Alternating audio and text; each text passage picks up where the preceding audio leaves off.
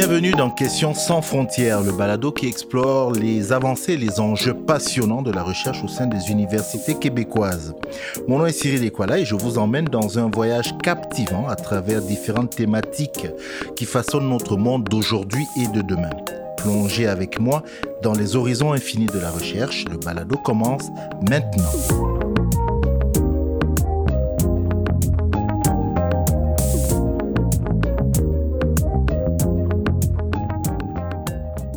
Aujourd'hui, nous parlons, nous discutons d'intelligence artificielle, ce sujet qui est sur toutes les lèvres, c'est le moins qu'on puisse dire. Et j'ai l'immense privilège d'avoir à mes côtés deux experts chercheurs du milieu universitaire québécois. Monsieur Yoshua Benjo, sommité mondial en intelligence artificielle, professeur titulaire à l'Université de Montréal, fondateur et directeur scientifique de MILA, l'Institut québécois d'intelligence artificielle. Monsieur Benjo, bonjour et merci d'être parmi nous. Bonjour, ça me fait très plaisir. Monsieur Abdoulaye Baniré Diallo, qui est professeur et co-titulaire de la chaire de recherche innovation sur le bien-être animal et intelligence artificielle WELI et directeur bioinformatique au Centre d'excellence de recherche sur les maladies orphelines de l'Université du Québec à Montréal, encore connu comme l'UCAM. Bonjour et merci d'être avec nous, Monsieur Abdoulaye Baniré Diallo. Merci de l'invitation. Merci, messieurs. D'entrée de jeu, j'aimerais qu'on établisse les bases de la discussion et qu'on débute avec une question simple que je vous adresse, Monsieur Benjo. Euh, question simple mais essentielle. De quoi est-ce qu'on parle quand on réfère à l'intelligence artificielle? On aimerait que les ordinateurs soient aussi intelligents que nous. Et jusqu'à présent, on a réussi à faire faire des choses extraordinaires aux ordinateurs, mais il y a tout un pan de, de, travail cognitif qui, qui, qui nous était pas accessible, tout ce qu'on n'est pas capable directement d'exprimer de, dans un programme. Et la, la, la, la, révolution qui se passe en ce moment avec l'apprentissage profond, c'est qu'on utilise l'apprentissage. L'ordinateur apprend à partir d'exemples et ça, ça nous, permet de, de, faire des choses qu'on n'imaginait pas possibles, euh, la compréhension euh, d'images, euh, de, de, la langue, etc. Qu'est-ce qui justifie le fait qu'on continue à, vouloir développer des connaissances dans ce domaine-là, dans le domaine de l'intelligence artificielle, aujourd'hui? Vous savez, ce qui nous donne tellement de capacité de bien-être euh, matériel, de contrôler l'environnement qui nous entoure, le développement de, la science, de la technologie, c'est notre intelligence en grande partie. Mm-hmm. Et jusqu'à présent, l'homme a construit des outils de plus en plus complexes et depuis l'arrivée de l'informatique, essentiellement euh, les années 50, on, est en train de construire des outils qui essayent d'imiter nos capacités cognitives. Donc l'intelligence artificielle essaie de construire des outils qui vont nous aider à penser, nous aider à résoudre des problèmes qui sont des problèmes euh, euh, intellectuels, qui sont des problèmes de calcul, qui sont des problèmes que le cerveau humain euh, peut déjà savoir faire ou qu'on peut se spécialiser peut-être même encore mieux que le cerveau humain pour certaines tâches parce que l'ordinateur a accès à euh, certaines données ou des quantités de données qui sont plus difficiles pour l'humain d'exploiter. Mhm. Monsieur Bonéré Diallo, la même question. Qu'est-ce qui, justifie qu'on continue à apprendre là-dessus? Pourquoi on continue? Parce que ça a l'air de marcher. c'est cela, c'est que euh, moi, je le, présente dans une perspective d'utilisation beaucoup parce que dans notre domaine, on l'utilise beaucoup en santé, en mhm. agriculture. Oui, oui, on va, on va y venir. Euh, mhm. dans, les secteurs euh, clés, pendant des décennies, les, outils classiques basés sur notre intelligence ont permis de façonner au fait des approches, mais qui se trouvent limitées. Et avec les nouvelles tendances et les nouveaux outils amenés par l'intelligence artificielle, on est capable de casser les barrières pour aller répondre à des questions de plus en plus euh, complexes, complexes dans ces dimensions-là. Peut-être je peux ajouter un élément, c'est que euh, dans la lignée euh, de ça, c'est jusqu'à présent, on a essayé de construire une forme d'intelligence dans les ordinateurs en les programmant directement pour agir de telle et telle manière dans telle et telle circonstance. C'est la programmation classique. Et dans les, dernières décennies, avec donc les formes modernes d'intelligence artificielle, entre autres basées sur l'apprentissage profond, euh, c'est un, autre paradigme dans lequel c'est la machine qui développe elle-même son, son, algorithme euh, en apprenant à imiter, par exemple, comment les humains répondent ou en, apprenant à donner des réponses qui sont euh, bonnes selon un certain critère. Et donc, euh, ça nous permet de résoudre des tâches pour lesquelles nous, les humains, on ne sait pas comment programmer l'ordinateur. Mais peut-être qu'un humain pourrait le faire, mais on aimerait que la machine le fasse plus efficacement ou plus rapidement. Euh, ou même, dans certains cas, l'ordinateur va le faire mieux que, que, que l'humain. Que l'homme. Mhm. Mhm. Alors, puisque là, on vient de parler de, de l'homme et que tout ça, grosso modo, c'est quand même à son service. on l'espère. On l'espère. Et, et, je voudrais vous amener sur comment, des, enjeux bien spécifiques. Je pense au bien social. Je pense à, à la santé des populations. Je pense à l'éducation. Quel est le potentiel de l'intelligence artificielle euh, sur ce type d'enjeu-là? Le, le, potentiel est incroyable lorsqu'on voit au fait les euh, percées, par exemple, les dix dernières années dans le secteur de la santé où euh, de plus en plus on peut utiliser la vision par ordinateur pour aller mieux comprendre euh, des maladies qui avaient été explorées pendant des euh, cinquantaines d'années mhm. sans avoir des euh, résultats précis, d'avoir des outils de diagnostic sur des téléphones mobiles qui utilisent par exemple des algorithmes d'apprentissage par vision par ordinateur ou qui utilisent le son pour reconnaître par exemple des problèmes de santé directement à travers une analyse du son. Oui, puis plus généralement, il y a énormément de défis euh, auxquels on ne sait pas comment répondre aujourd'hui, pour lesquels euh, le cerveau humain est, toujours, est pas toujours bien équipé. Je, je donne un exemple euh, sur quelque chose que je connais un peu mieux. La, biologie moléculaire et la biologie cellulaire, c'est extrêmement complexe.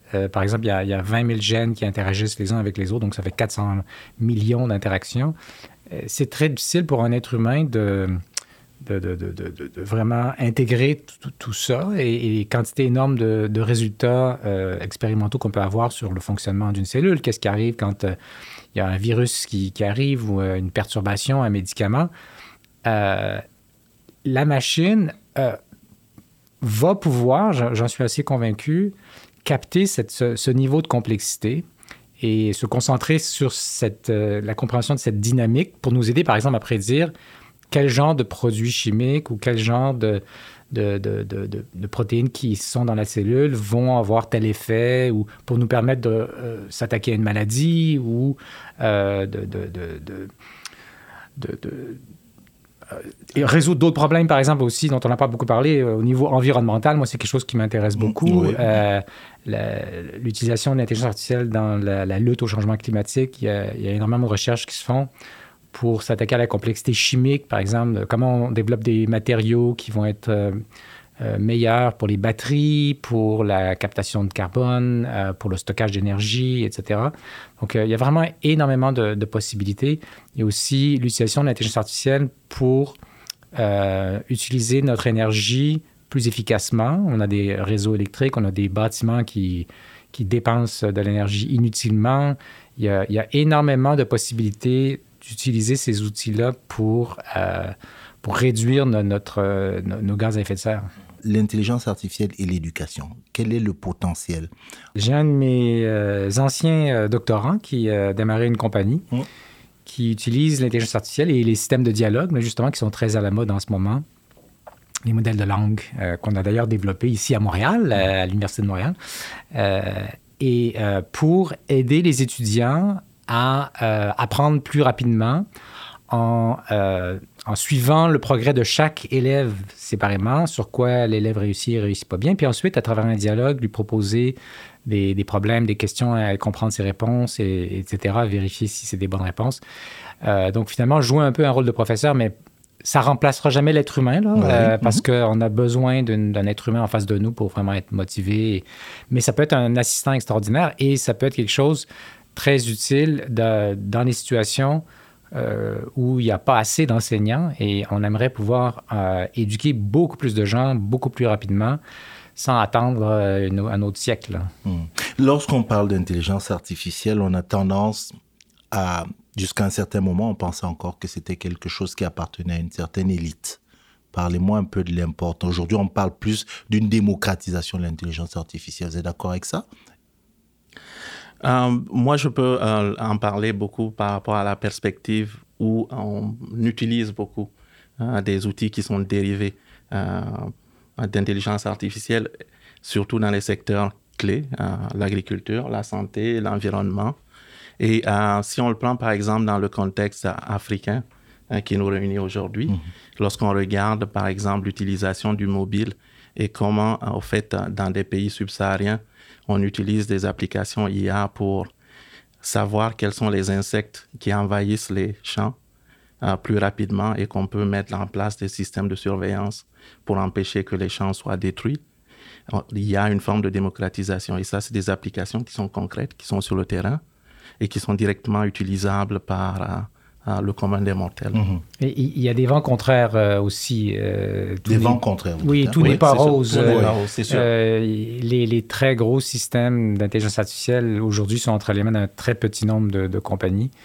Et moi, je crois sincèrement que ça serait important qu'au niveau international, euh, les, gouvernements se mettent ensemble pour investir dans un développement euh, vraiment orienté vers le bien public, justement dans le genre d'application santé, environnement, agriculture, euh, où il y a des besoins énormes, en particulier dans les pays en voie de développement. Mais, où c'est pas toujours très rentable. il faudrait massivement investir dans, ce genre de choses et, et c'est pas c'est pas le privé qui va le faire, euh, je pense. Euh, en tout cas, c'est plus difficile, euh, mhm. moins, moins profitable. Est-ce que l'intelligence artificielle aujourd'hui est en mesure, ben, je pense que je crois voir la réponse, en mesure aujourd'hui de s'adapter à la diversité culturelle, à la diversité linguistique? Elle est en mesure, en théorie, mais en pratique, par exemple, au niveau des données linguistiques de texte, euh, ben, euh, l'Internet est dominé par l'anglais, par mm, exemple. Exact. Et euh, j'ai quelques étudiants qui se sont lancés dans, africains justement, qui se sont lancés sur le développement de modèles de langue qui vont, qu'on va pouvoir entraîner sur des données, sur des langues sur lesquelles il y a très, très peu de, données. Donc, la plupart des langues, une grande partie des langues africaines, effectivement. Mm. Donc, il y a vraiment des défis intéressants là. Mm. Monsieur Diallo? Effectivement, ces défis, ils sont grands surtout pour euh, les milliers de langues africaines qui sont pour la plupart peu dotées, mais aussi euh, l'absence réelle d'une culture de collecte de données est un frein euh, souvent en Afrique. beaucoup parce qu'il y a peu de données qui sont collectées dans les différents secteurs qui sont en réalité euh, l'ingrédient essentiel pour faire euh, marcher au fait de bons outils d'intelligence artificielle. Et soit dit en passant, on a un problème semblable ici avec les langues autochtones mm. qui, euh, pour lesquelles il y a très très peu de données et ce serait important de, de, de, de les préserver et de fournir des outils dans ces langues-là. Je voudrais qu'on dise quand même quelques mots sur l'éthique en intelligence artificielle. On en parle beaucoup. Quelques mots là-dessus. C'est un sujet qui, euh, qui est important pour moi. Depuis une dizaine d'années, l'intelligence artificielle est sortie des labos universitaires et déployée par les industries. Et, ça pose plein de questions. Euh, les informaticiens ne sont pas euh, reconnus pour avoir une formation et des préoccupations autour de l'éthique, de l'impact social. Et déjà, là, il y a une lacune. Aussi, c'est une, disons, une frange de la population particulière qui n'est pas nécessairement représentative, là, qui développe l'intelligence artificielle. Mm. Et euh, les outils qu'on a développés aujourd'hui, il y a déjà plusieurs problèmes, par exemple justement au niveau de la discrimination de, de genre, de race, etc., qui, qui, qui est perpétuée par ces systèmes-là. Et il y a d'autres questions qui se posent aujourd'hui avec euh, les nouveaux systèmes qui, maîtrisent la langue, que ce soit est-ce que ça va être euh, utilisé euh, pour déstabiliser la démocratie ou est-ce qu'on va peut-être même avoir des systèmes dont on pourrait perdre le contrôle? Ça pose plein de questions éthiques, philosophiques, sociales, politiques. Et finalement, c'est très loin de l'informatique. On a besoin de chercheurs de toutes les disciplines pour, pour réfléchir à ces enjeux. Mmh. Est-ce que vous voulez rebondir là-dessus, M. Diallo? Oui, en fait, euh, c'est quelque chose réellement de fondamental parce que euh, lorsqu'on regarde euh, qu'est-ce qui se passe actuellement ou, par exemple, dans le domaine de la santé, on déploie de nouveaux outils qui sont basés sur l'IA, entraînés par exemple sur des données qui sont potentiellement pas représentatifs de toute la population. Est-ce que on va se retrouver dans des situations où il y a des dénis de services donc, on ne peut pas donner les services aux gens parce que les outils n'ont pas été entraînés pour répondre à leurs besoins. Donc, ça, c'est un exemple concret de question. Ça arrive. Ça arrive dans plusieurs secteurs déjà où il y a ces dénis de services-là. donc qui est fondamental. Mais il y a une autre, un autre aspect, par exemple, qui touche beaucoup nous, les Africains ou même dans le secteur de l'agriculture ou de la santé, c'est la capacité de prédire. Le fait d'avoir cette capacité de prédire, de donner des résultats de prédiction,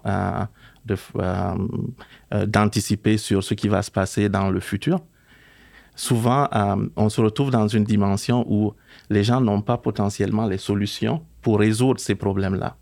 Donc, il y a on, est, on se retrouve dans des sortes de dilemmes à savoir, est-ce que ces résultats-là doivent être donnés dans la situation actuelle parce que les personnes n'ont pas les solutions ou est-ce qu'il faut mitiger cette réponse-là pour amener dans une direction où il y a des solutions?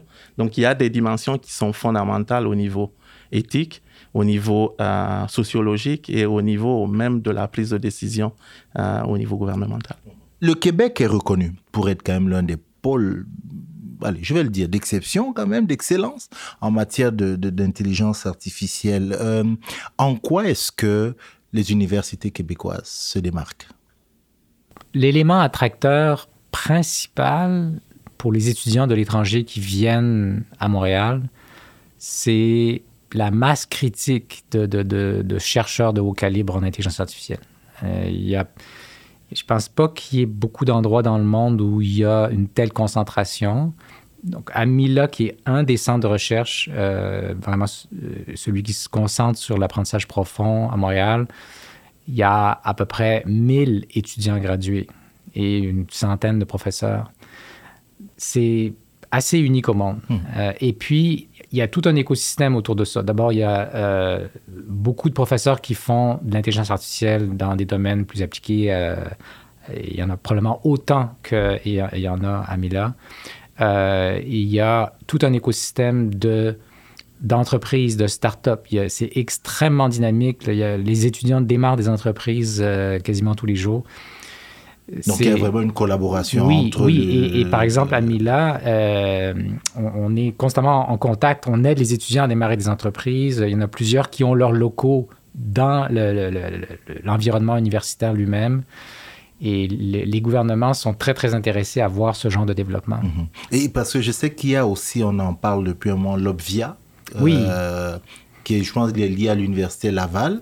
Oui, mais en fait, c'est un consortium de plusieurs universités sur un thème qui est aussi très important de, discuter, c'est euh, l'impact social de l'intelligence artificielle. Comment est-ce que on va le déployer d'une manière responsable Et ça, c'est des enjeux qui sont ni uniquement de l'informatique, ni uniquement euh, des questions euh, sociales, euh, sociologie, etc., mais qu'on appelle sociotechnique, c'est-à-dire ça prend vraiment les deux expertises. Mhm. Monsieur Diallo, c'est vrai, Monsieur Benjo, il a un peu tout, tout dit. En, quoi est-ce que... Non, non, il y a encore plein de choses à dire.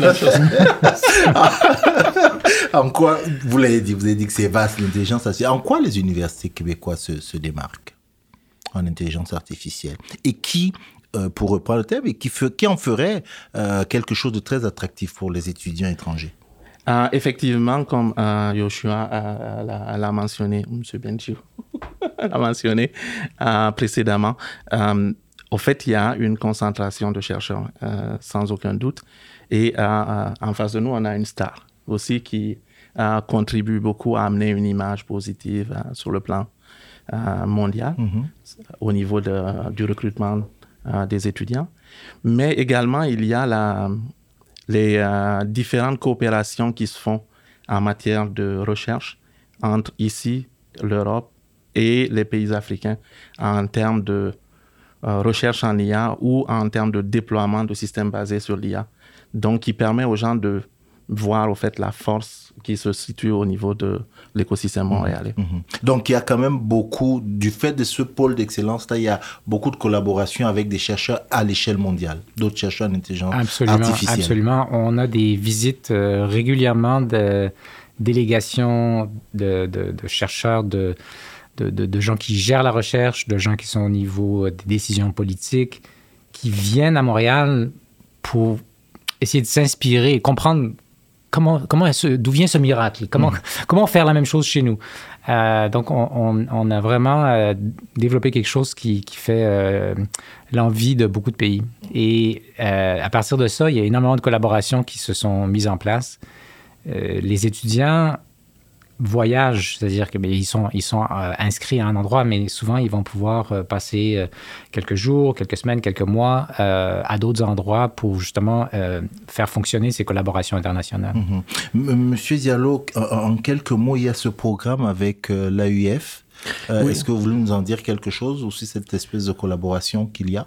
Au fait, concrètement par rapport à l'Afrique francophone, il y a un pont qui se crée avec le Québec parce qu'il y a plusieurs programmes euh, de financement qui permettent au fait la mobilité des étudiants, la mobilité des stagiaires postdoctoraux et puis des chercheurs mhm. universitaires, qui est un pont d'attractivité au fait euh, de, potentiels euh, étudiants qui mhm. proviennent des universités d'élite en Afrique de l'Ouest. Donc ça, ça permet au fait d'aller recruter d'excellents étudiants qui sont dans la sphère de l'IA, mais qui ont déjà pris connaissance au fait, qui ont un bon niveau en mathématiques, un bon niveau en informatique et qui sont prêts au fait à, à tacler la problématique. Mhm. Euh, qui, viennent donc acquérir de, de, l'expérience en plus ici et qu'ils peuvent appliquer euh, sur le continent. Sur le continent. Oui. Dans quel domaine d'études les étudiants qui nous écoutent et nous regardent pourraient se diriger pour contribuer aux recherches dans ce domaine-là? Vraiment, le cœur, c'est de l'informatique et, mathématiques. Exactement. Enfin, et ça dépend euh, sur quoi on travaille. Si on est plus du côté application, l'informatique, même le, génie logiciel peut être important. Si on est plus du côté euh, du design des algorithmes, euh, de l'analyse mathématique des algorithmes, mais ben là, les mathématiques, en particulier probabilité, optimisation, algèbre linéaire, tout ça, c'est des éléments importants. Mais euh, après, ce qui était en train de se développer énormément, puis je pense que le travail de M. Diallo est dans ce sens, c'est qu'il y a de plus en plus, et il va y avoir encore plus, de, chercheurs, d'étudiants qui vont être euh, euh, disons, bilingues, euh, avec d'un côté leur connaissance en intelligence artificielle et de l'autre côté des connaissances dans un domaine d'application. Donc, ça peut être euh, un chimiste, un physicien, un spécialiste du climat, un biologiste, etc. Et puis, même à l'intérieur de je dire, la biologie, c'est beaucoup, beaucoup de choses, etc. Donc, il y, a, énormément de spécialités ou en médecine. alors, il se développe comme ça des expertises plus pointues dans les domaines d'application et je pense qu'à terme, il y aura euh, beaucoup plus d'étudiants il y a beaucoup de demandes. Par exemple, aujourd'hui, moi, j'ai plein de collègues dans ces domaines d'appliquer toutes les sciences essentiellement qui frappent à ma porte, disent Ah, euh, tu n'aurais pas des étudiants qui voudraient travailler avec moi et qui ont des compétences en, apprentissage automatique?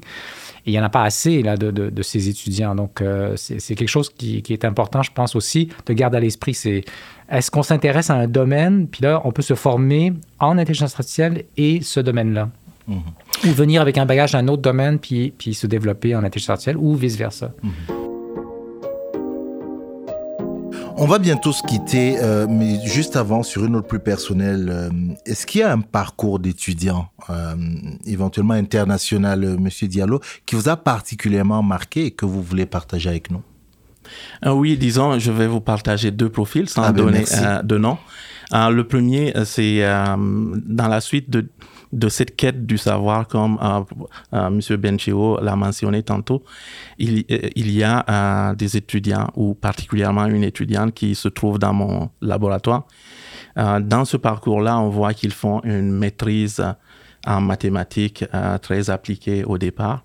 Puis par la suite, la soif de migrer en informatique se dessine. Donc, ils font un deuxième master en informatique à travers les programmes d'excellence du African Machine Intelligence, euh, qui se trouve euh, au, Rwanda. Puis par la suite, migre à Montréal pour faire un doctorat en informatique. Donc, c'est des euh, profils qui sont à la quête du savoir, à la quête de trouver des solutions pertinentes pour le continent. Un autre côté, il y a d'autres étudiants qui terminent ce doctorat-là, qui retournent et qui créent des communautés de chercheurs pour continuer au fait à développer le savoir qu'ils ont appris à Montréal, à le diffuser et à développer de nouvelles technologies sur euh, le continent. Écoutez, Monsieur Benjo, Monsieur Diallo, merci, euh, merci d'avoir partagé avec nous les, questions que voilà qu'on a jugées un peu pertinentes, euh, sur lesquelles il fallait se, se, pencher, notamment en intelligence artificielle. Je sais que c'est un domaine vaste, vous l'avez vous l'avez assez mentionné, mais vous avez quand même montré en quoi le milieu universitaire québécois était ben, il se démarquait euh, dans, dans, ce domaine-là. Et puis, bon, on a vu aussi tout de suite le potentiel hein, de, de, ce, de l'intelligence artificielle sur des enjeux. Monsieur Baniré Diallo en a parlé, la santé, l'agriculture ou même euh, l'éducation. Euh, voilà, puis euh, on sait aussi que les possibilités pour les étudiants sont, sont nombreuses. Merci, merci à vous deux d'avoir participé à ce balado. Merci à vous. Merci. Voilà.